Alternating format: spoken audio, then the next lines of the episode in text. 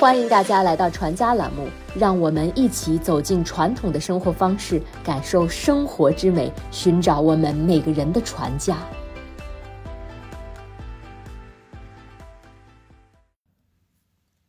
中国古代建筑以美轮美奂、典雅精致闻名于世，但内部结构同样值得我们关注。比如亭亭如盖、飞檐翘角的屋顶，不仅是为了美观，更重要的是排除雨水、遮阴纳阳。而传统宫殿的石柱从中间向外逐渐加高，柱头向内倾斜，则是为了保持建筑的稳定性。可以说，中国建筑是实用和美观相统一的最佳范例。亭子便是最能体现传统建筑特征的建筑形式。亭子的历史十分悠久，可以上溯到商周以前。亭的含义古今有所不同。秦汉时期。亭是比乡低一级别的行政单位，类似于现在的村。它管辖的范围为方圆十里。刘邦在发迹前就曾担任过亭长。亭长主要负责查验旅客、货物运输、采购、文件传送、缉拿盗贼等等。后来，亭不再作为一个行政区划单位，亭专指供人临时休息的场所，也就是我们今天熟知的含义。汉代以前的亭子大多是翼亭、抱景亭，亭子的形体较大。魏晋以后出现了供人观赏的小亭。南朝时，园中建亭已极为普遍，亭子的观赏性逐渐地替代了它的实用功能。唐宋以后，亭子的造型就更为丰富多样了。建筑也更为精细考究，尤其是皇家宫苑的亭子，常用琉璃瓦覆顶，金碧辉煌。亭子的最大特点就是体量小巧，式样丰富。亭子的顶部形状多样，常见的有方形、圆形、六角形、八角形。除此之外，还有设计精巧的扇形、梅花形、五角形等等。而从结构上来说，我国古亭以木架构居多，称为木亭。木亭中以木架构带瓦顶和木架构琉璃瓦顶最为常见。带瓦顶木亭是我国古典亭子的主要形式，可谓遍及大江南北，庄重质朴、典雅俊逸，各具特色。琉璃瓦顶木亭多见于等级较高的皇家园院，或者是一些坛庙宗教建筑中，色彩鲜艳、华丽辉煌。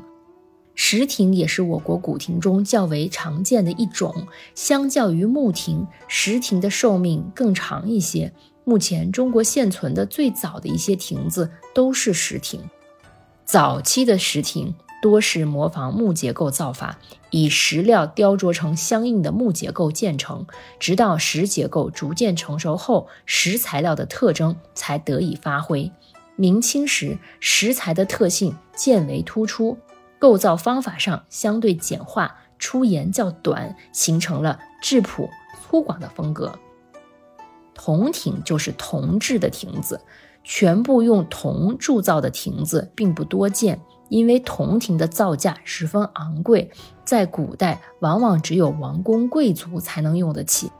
现存在北京颐和园内佛香阁旁的铜亭，就是一座难得一见的全铜铸造的亭子。